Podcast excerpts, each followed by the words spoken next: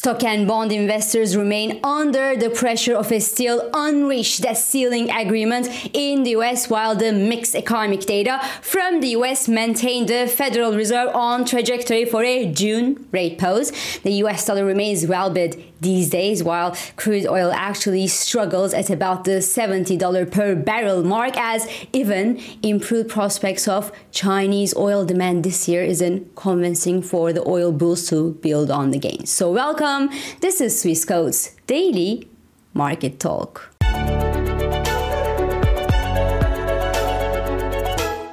So yesterday was again a moody trading day in the markets as the US, well, couldn't reach an agreement on its debt ceiling. Surprise, surprise! But, but, but, House Speaker Mr. Kevin McCarthy hinted that an agreement is actually possible within the next few days.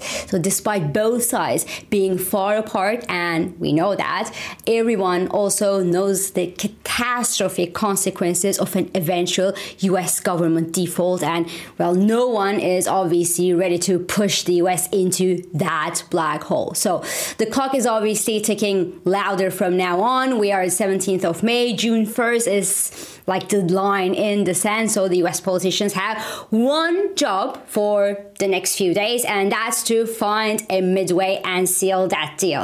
And I think that it's what's going to happen actually. But until then, well, suspense will continue killing the risk appetite. Yesterday, both equities and bonds were sold off in the US, while the US dollar index actually remained kind of capped at two week high levels. One thing with the US dollar is that well, during this whole debt ceiling drama in the US, the US Treasury has been well, obviously unable to issue new debt to finance its operations. It rather tapped into what is called the Treasury General Account to, well, pay the bills, and that's what the US Treasury Secretary Janet Yellen calls extraordinary measures, right?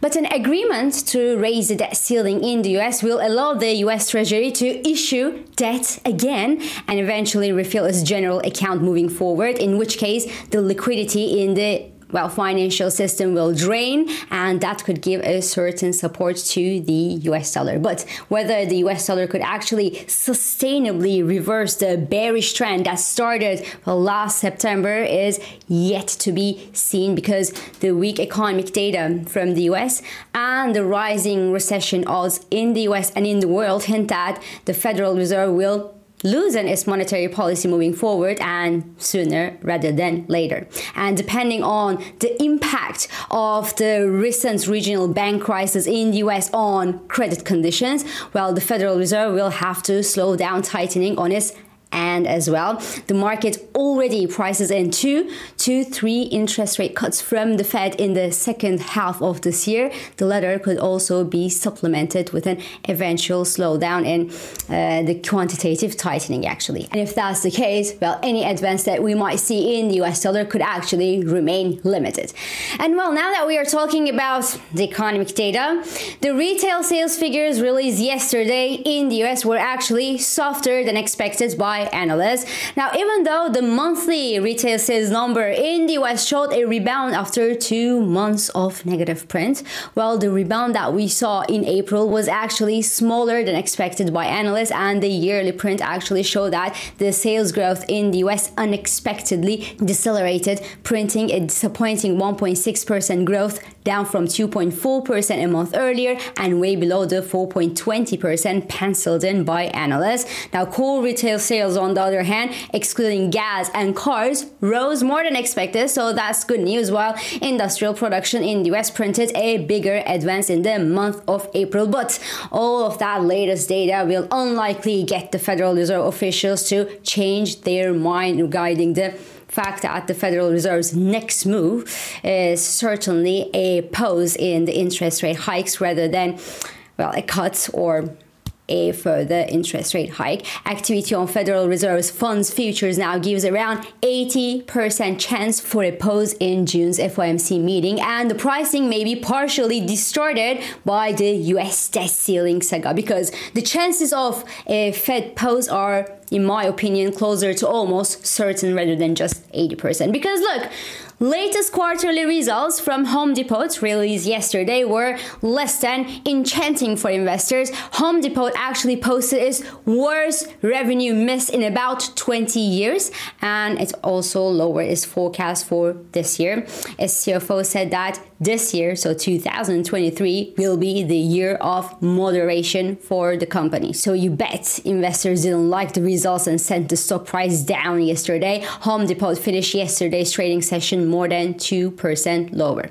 Now, all eyes are obviously on Target and Walmart's first quarter earnings, which are due in the next few days. If they also happen to be softer than expected as well, well, we could maybe, but just maybe take it as a hint that the US consumer spending, which has been so, so resilient so far, could finally be giving into high inflation in the US and the deteriorating macroeconomic conditions. And in this context, the spike in US credit card debt to nearly 1 trillion US dollars is also a hint that trouble may be brewing.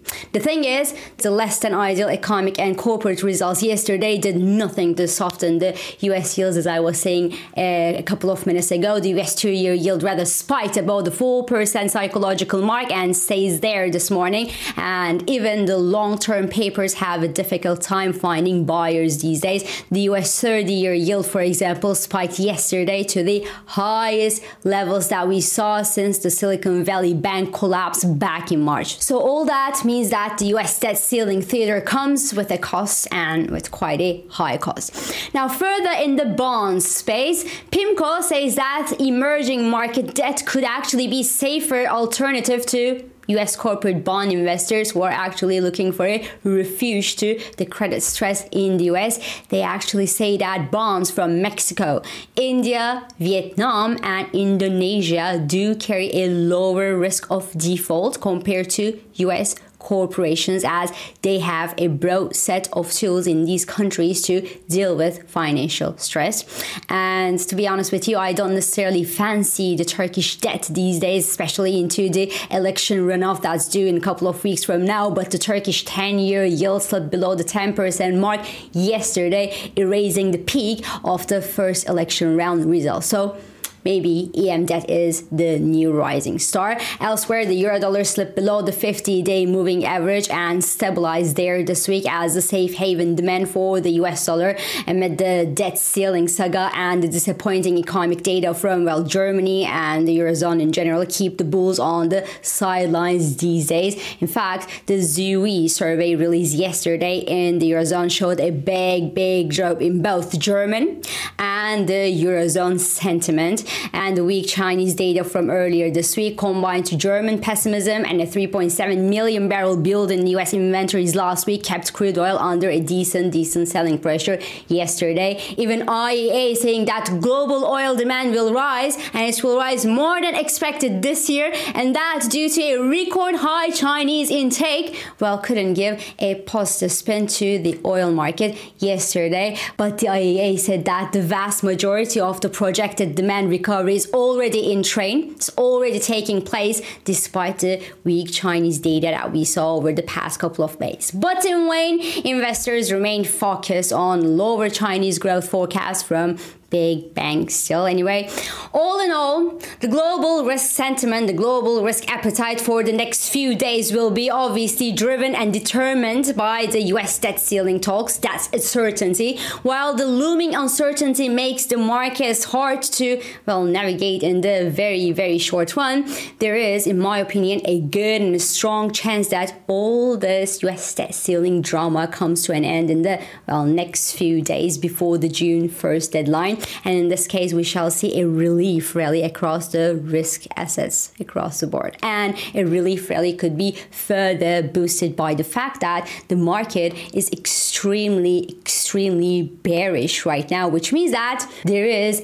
a good potential for a sizable recovery, and that despite the rising recession odds and a gloomy economic outlook for well, around the world. So this is all for today. I'm İpek Özkardeşkaya and thank you for joining me and thank you for all your supportive messages. I hope this episode of Market Talk has also been helpful and insightful to you. So please do not hesitate to leave your comments, your reactions and your questions below as usual and follow us on Instagram, on Twitter and on LinkedIn for regular market updates and subscribe of course to our YouTube YouTube channel for daily market comments. Now, I won't meet you tomorrow because it's bank holiday, but I will meet you again on Friday. And until then, good day trading.